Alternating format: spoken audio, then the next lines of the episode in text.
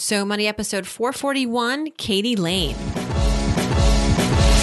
You're listening to So Money with award winning money guru Farnoosh Torabi. Each day, get a 30 minute dose of financial inspiration from the world's top business minds, authors, influencers, and from Farnoosh herself. Looking for ways to save on gas or double your double coupons? Sorry, you're in the wrong place. Seeking profound ways to live a richer, happier life. Welcome to So Money ask you, how are you sleeping? We work hard all day, and I know I look forward to getting my rest after a long day of meetings and business calls. That's why I'm excited to tell you about my latest sponsor, Casper Mattress, a brand sold directly to consumers. What does that mean for you? It means you can get the Casper, an obsessively engineered mattress that's made in America at a shockingly fair price. Casper combines springy latex and supportive memory foams to create an award winning sleep surface with just the right sink and just the right bounce. Time magazine named it one of the best inventions of 2015, and Casper ships directly to you for free in the US and Canada. Returns are free too. You can try it for 100 nights free in your own home. And if you don't love it, they'll pick it up and refund everything. If you go to casper.com slash so money and use my code so money, one word, you'll even get $50 off any mattress purchase. Try Casper today for 100 nights in your own home and get $50 toward any mattress purchase by visiting casper.com slash so money and using my code so money. You're listening to So Money, everyone. Welcome to the show. I'm your host, Farnoosh Torabi. Today, I've invited on a guest who is going to help us understand what we're worth in the marketplace, especially for artists and freelancers.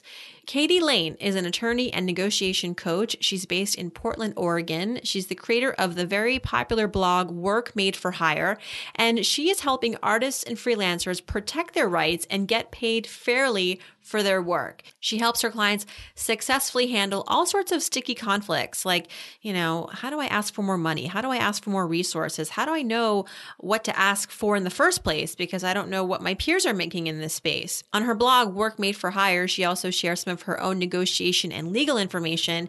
And her favorite thing to do is to teach people who are intimidated by negotiation to get what they want with confidence while remaining calm. And that is where we focus our conversation with Katie Lane. Here we go. Take a listen. Katie Lane, welcome to So Money, master negotiator. Thank you. I'm really excited to be here. I have so many questions for you. You know, lately I have been obsessed with this theme of getting what you want through negotiation. It's one of my financial philosophies that you don't get what you deserve in life. You get what you negotiate. Exactly. And you get what you ask for. You get what you ask for. I think this is an important life skill that we should teach all children. It is something that can manifest itself in your, not only your financial life, but your career, your relationships. If you plan on dominating the world through, you know, politics, whatever, like it, it is universal this skill. Absolutely. Yeah absolutely. I have people who tell me you know oh i never negotiate so i don't know how to do it. And i'm like are you kidding me? Why do you, have friends? do you have friends? Yeah. Do you, you know like do you have a do you have a, a partner? Or you know have you ever tried to go out to dinner with more than two people and decide on a restaurant? Because if you have you negotiate. You're good you just at don't right. Give yourself yeah. more credit. Exactly. And you and you have skills. You just don't realize you can apply those skills to the bigger negotiations or the negotiations that you're identifying as intimidating. Ultimately, negotiating, I think in a lot of people, it is an emotional concept. You know, this idea of, oh, negotiating, it's stressful. It's, there's going to be a winner and a loser and you don't want to be the loser. Right. Um, you really have to protect yourself. Yes. So Let's start there because I think there's an emotional barrier to get over. We are obviously negotiating all the time. We don't give ourselves enough credit for it. Why are we so adverse and so anti negotiation? I think part of it is that that win lose idea, which is part of the reason why the the, the phrase win win has become so popular. We want to build relationships with people, right? We're, we're not interested in going in and destroying relationships with conversations. We're also really scared of what we can lose uh, by asking for more. So we tend to avoid those conversations as much as possible. But as we said in the beginning, you can't get things that you don't ask for. And you are negotiating relationships and interactions all the time. So there has to be a balance. One of the one of the things I try to remind people of is you have a lot of skills and you're using a lot of skills that are going to help you with negotiation right now. You don't have to start off doing the thing that's scariest for you, but you do have to be more intentional about trying negotiations, about identifying something and saying, "All right, that makes me uncomfortable, but I think I can tackle it. So I'm going to take these skills that I, I, I've learned and I know I can use well, and I'm going to apply it to this negotiation and I'm going to see what I learned and then take that and apply it to the next thing that makes me a little bit uncomfortable. And eventually you'll find you're doing stuff that, you know, a couple months ago you would have never dreamed of tackling just because you've taught yourself that you can manage it.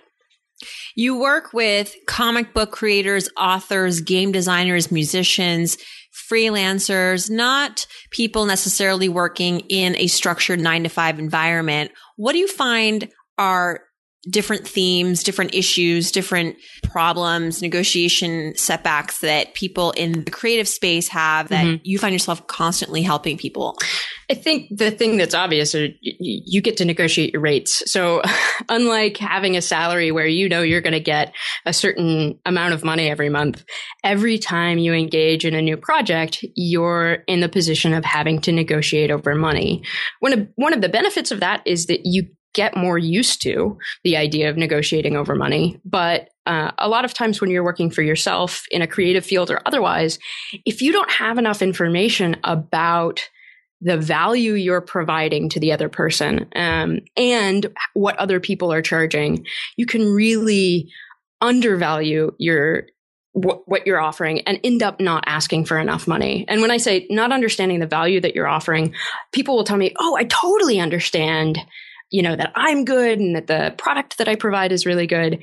And that's not quite it. It's understanding how the other person is perceiving your work, how they're going to use it, how, what it's going to help them do that they can't do right now, and learning how to see the value to the other person and use that when you're when you're pricing your work. I think the other thing that um, creative people can have a hard time with is understanding that one, they are small business owners when they're working for themselves. And two, that means that they're the expert when it comes to understanding how to do what they do.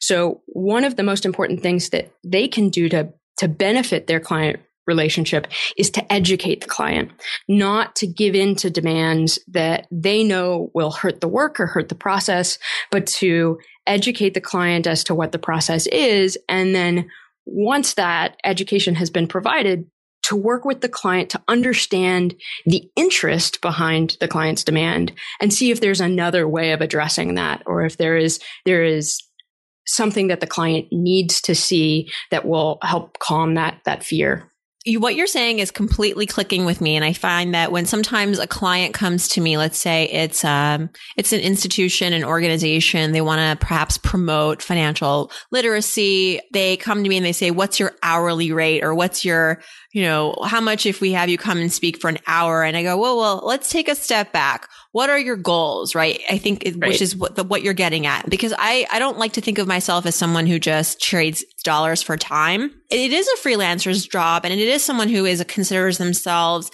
you know a quote unquote expert in their field to show all the possibilities get your prospective client really jazzed about everything you can offer them yeah, absolutely. And I think I think talking to the client is the thing that a lot of entrepreneurs, a lot of people who are working for themselves don't put enough time into. They they do it to get the basics of the information, but they don't go that extra mile to do exactly what you're talking about is why are you excited about this? How is this helping you? What is the end goal? How do you want to use it? Why is that important to your business? Because with that information, you can provide them something that really fits their goals and that they're going to be excited about too so that the the the price tag on it makes sense to them. Right. Right. They're buying something and they want to buy something good with their money. So show them that by spending this amount of money, they can get what they want. And at the same time, if you understand your client's interests, what's motivating them and why they're, why they're excited about the possibility of working with you, You can also offer different options so that if their budget doesn't meet what you would usually require, maybe you can offer something that is less than that's really easy for you to provide, but allows you to get um, make sure that you're not providing more value to them than what you're getting in return. Right. I see that problem a lot. People will just discount their prices and that's not the way to go. You've got to, you've got to balance both things and make sure that you're trading an equal amount of value. Win-win. Yeah. well, you bring up an interesting point about budget and I find that it does often come down to a budget. How do you broach that subject? How do you actually find out what the budget is and as a freelancer, how do you find out what your peers in your other co-freelancers in your sector, in your space are commanding? Because that's very helpful. If you're, say, a traditional worker at a nine to five, you can easily look up that information through websites like salary.com, payscale.com. But I find it's not as straightforward when you're in the freelance world yeah, both great questions. I'm going to tackle budget first, and then uh, I, I, really want to talk about um, how to figure out what your peers are doing and how you can use that effectively because it's it's something that I'm uh, I'm a big proponent of, and I'm very passionate about talking to people about. Regarding budget and your clients, though, you just need to ask. You need to put on your expert hat and be in the role of being an expert and say as you're gathering information, say, okay, what's the budget for this? And if it's part of a larger project, what's the budget for the larger project? And chances are you're going to get some resistance. Your job is to, again, educate the client and help them understand why it is you're asking the question. Because you're not just asking the question because you want to make sure that what you propose uh, magically somehow fits that same number of, of dollars that they have available to spend. Um, you're asking because you want to provide solutions that actually work for the client. One of the stories that I've heard that I, I, I reflect on regarding this topic is when you walk in to buy a car at a dealership, if you don't tell the salesperson what your budget is, uh, how much you can spend on a car, they will show you the top model and spend a lot of time trying to put you into a car that is more than you can actually afford and that you don't actually have any intention in buying. And so by the end of that interaction, you've both wasted a lot of time doing something that's not helpful to either of you. But if you say, I've got this budget, then you can focus your attention and energy on things that are helpful and that is likely to result in being able to work together. So I think it's helpful to, to remind your clients of that and to to really keep encouraging them to share information with you. And if they're not willing to share actual numbers, uh, one of the things that you can always do is ask for a range. For whatever reason, people are much more comfortable in providing a range than they are in providing a specific number. So understand that it's a little bit uncomfortable for them, but that it's important for their success if you have this information and that they understand it's important for their success. You're, you're right. You know, you're approaching this, you want to ask this question not because you want to figure out how much you can make, although that's kind of interesting too. But mm-hmm. really, you want to say it's important because I want to be realistic with you. I have experience doing this sort of work, but it would be more beneficial to all of us and a time saver if we just kind of understand really what are our, our resources here. Mm-hmm. Yeah, absolutely. Need a website? Why not do it yourself with Wix.com? No matter what business you're in, Wix.com has something for you. Used by more than 84 million people worldwide, Wix.com makes it easy to get your website live today. You need to get the word out about your business. It all starts with a stunning website with hundreds of designer made customizable templates to choose from. The drag and drop editor. There's no coding needed. You don't need to be a programmer or designer to create something beautiful. You can do it yourself with Wix.com. Wix.com empowers business owners to create their own professional websites every day. When you're running your own business, you're bound to be busy too busy. Too busy worrying about your budget, too busy scheduling appointments, too busy to build a website for your business. And because you're too busy, it has to be easy. And that's where Wix.com comes in. With Wix.com, it's easy and free. Go to Wix.com to create your website today. The result is stunning.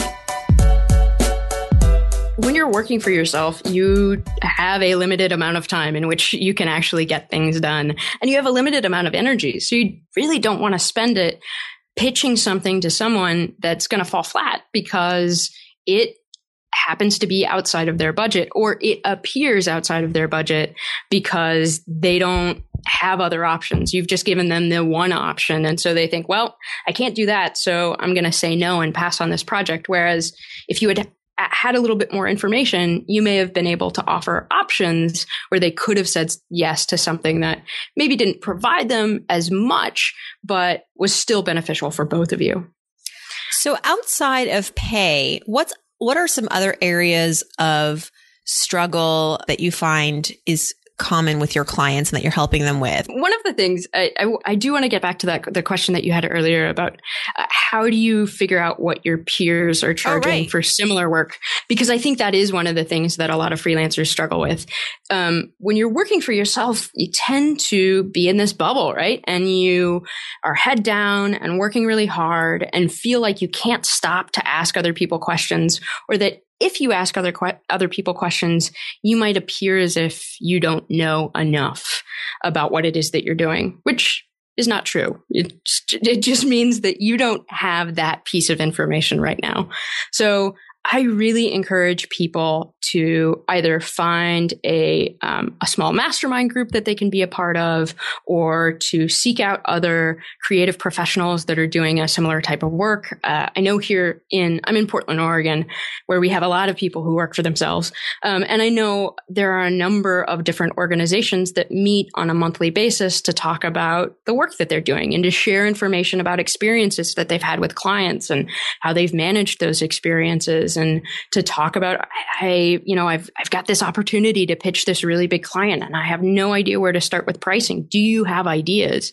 So really building community. And I think if you're, if you're not aware of a community like that where you live, uh, look into co-working spaces because those are great places to find other people who are also working for themselves, but where you can really benefit from that, you know, water cooler talk.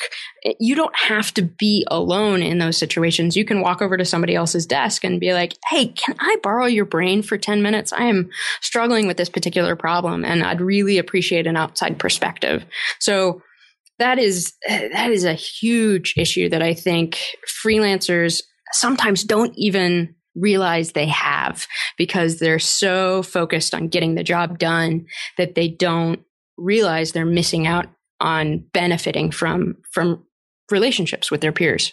Don't work at Starbucks. Go to a no. co-working space. no, don't work by your, you know, don't put like the headphones at the coffee shop and head down.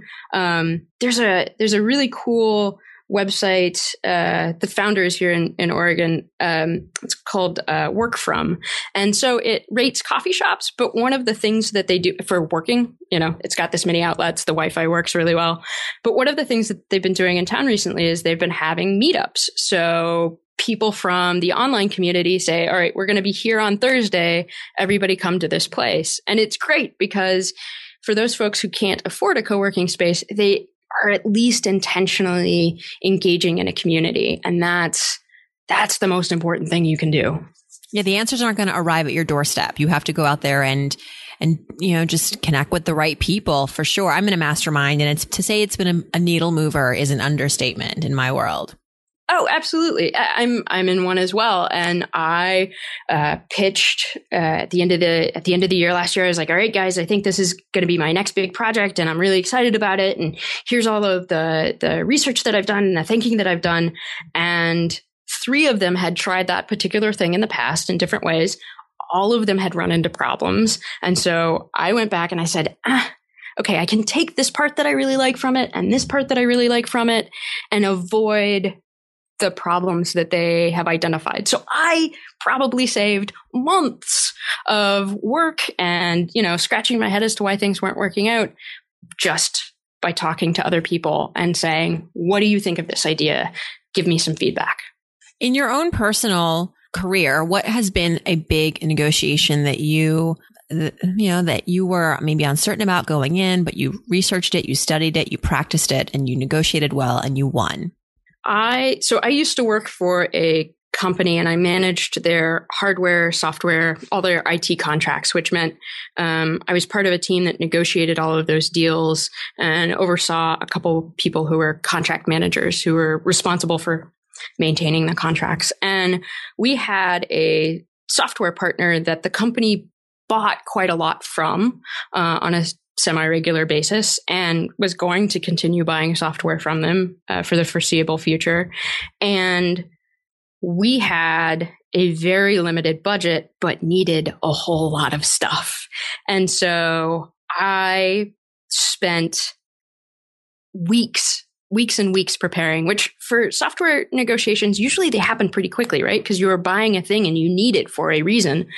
But I spent weeks and weeks researching different um, prices that I could find and trying to reverse engineer some of the quotes that they were giving us to see how how much of a discount was being offered. Um, and I made some horrible assumptions, which luckily we found out uh, before before we finished the deal.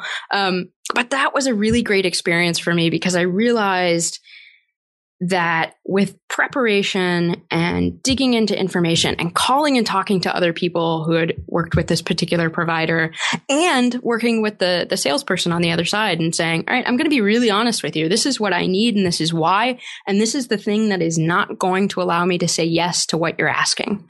Um, that all of that came together and worked really, really well. I like that. I like that negotiation also because I screwed up. I made some yeah. assumptions about what they were um, providing me that were just wrong. And it's only because we had fostered a, a pretty open communication that I was able to say, Hey, look, I, I think that this isn't very good because it looks like you're only giving us a discount of X. And they said, Oh, no, no, no, no. Uh, what, what were you looking at that made you think that? And I shared that with them and they said, no, here, here's what we were actually starting from. And this is how it works. Um, which was, you know, it was, it was a, a very lucky conversation because it helped us change our perspective on what was being offered. I'd love for you to also share your story of the transition you made from being a full time employee to now running your own business. You were straddling kind of both worlds at one point, and there was a decision that you ultimately made to leave the job and do this full time. So I know a lot of listeners might be in that situation or dream one day of leaving the nine to five. But of course, mm. as much as you have a passion for something, realistically, it has to be financially feasible. So yeah. would love for you to share kind of the, the, the, the best practices for making that transition and how you did it yourself. Yeah, I uh, so I ran my business for about two and a half years before I left my day job, um, and at the time I had moved into a position where um, it it didn't require a lot of overtime or late nights. Uh, uh, it was pretty straightforward. It provided a nice income. Yeah, it was actually I was providing um, consulting advice on um, compliance with federal energy regulations. So internally to the company, I was. I won't uh, ever remember that. No, nobody will. Uh, which is why it was. It was actually kind of a perfect position for me to be in um, under the um, radar. Under the radar, uh, it was work that allowed me to use my skills, allowed me to use my negotiation skills and listening skills and advising, um, but didn't require so much emotional or psychological attention um, that it limited me from being able to build up the business. So I did it, you know, I originally told myself, all right, we'll try it for a year part time and see if there are any clients out there that need this work. Um, I had to pay, uh, it's called professional liability insurance to be able to, to serve as an attorney for individuals. And I told myself, okay, if I can break even on that, because it was like I think it was like $3,500 for the year. If I can break even on that, that's a success. And I ended up making like $5,000 or something more than that over the course of the year. And so I was like, okay, I'm going to keep going. I'm going to do it for another year and see how things go. And as we went, as I went into that second year, um, doing it part time, my wife and I sat down and said, okay, if I wanted to leave, what would we need to do financially to make that feasible? Because she's a cartoonist, so she is also self employed. And the idea of moving from a household income where there was a guaranteed amount of money every month and then, you know, a, a flexible amount of money that was coming in that depended on what was going on. Um, was kind of scary to to to make oh, both oh, yeah. of our, our incomes dependent on clients and work and what was available at the time. So we identified some debt that we wanted to pay down and then and just totally get rid of. And then a certain amount of money that we wanted to have saved in the bank that we felt could supplement our income for at least 18 months. Because we knew we knew that we could expect a minimum amount of money um, every month based on my experience and her experience working. She's been working for herself since 2009 so she had a lot more experience with it. But we we figured out an amount of money that we wanted to save and then we just head down and worked on it. And it was not always easy. I would read, you know, the articles online about just quit your job and yeah. jump off the cliff and it'll be great. Somebody will catch you. Those articles, yeah. Oh, and it was so it was so frustrating to read that and to have to remind myself, no, I'm doing this the the smart way for my family. This is what I I can't jump off that cliff. Uh, there are too many there are too many things that I'm responsible for for for me to just jump and hope that I uh, I'm caught. So um, it was uh, it was a it was a challenging time to balance those things and to get to that point too, where you know you're so excited about the business that you're building and the people that you're getting to work with, and you can't do it all the time.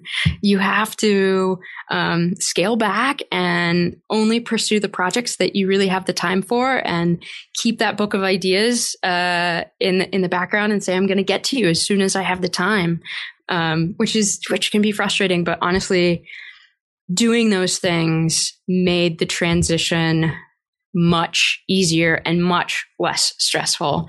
So I've been I've been full time for uh, just over two years now, and I'm still learning things. Uh, I'm I hope I always am, but um, I think the business is in a much better place than it would have been if I had left earlier and with less preparation. And you're doing so much. We were connected through a Terri Trespicio who's been on the show, and she was at a speaking event. You were there. Um, your blog is awesome, by the way. Everyone check Thank out you. workmadeforhire.net. The blog. You met Bre- Brene Brown. What was that like? That was awesome. I am a huge uh, fangirl for for Brene Brown because empathy is my jam. Um, and so meeting her, empathy is everything in a real. negotiation. Oh, absolutely. Yeah. If you don't understand the other person and why they are there, you I, I really believe that you can't come up with a, a good solution. Mm. You might come up with a solution, but whether or not that solution is going to benefit the relationship or um, be be sustainable long term is really questionable. So yeah, no, meeting uh, meeting Brene Brown was uh, was great. I was very nervous, and she was very kind, as as one might expect. Well, I hope we get to meet one day in person. And in the meantime, this was so much fun. Thank you for teaching us. There's so much work that still needs to be done in this area, but I'm so glad that you're focused on it and you're helping so many people. Thank you so much, Katie. Everyone check out workmadeforhire.net. Have a so money day. You too. Thanks so much to Katie Lane, creator of workmadeforhire.net.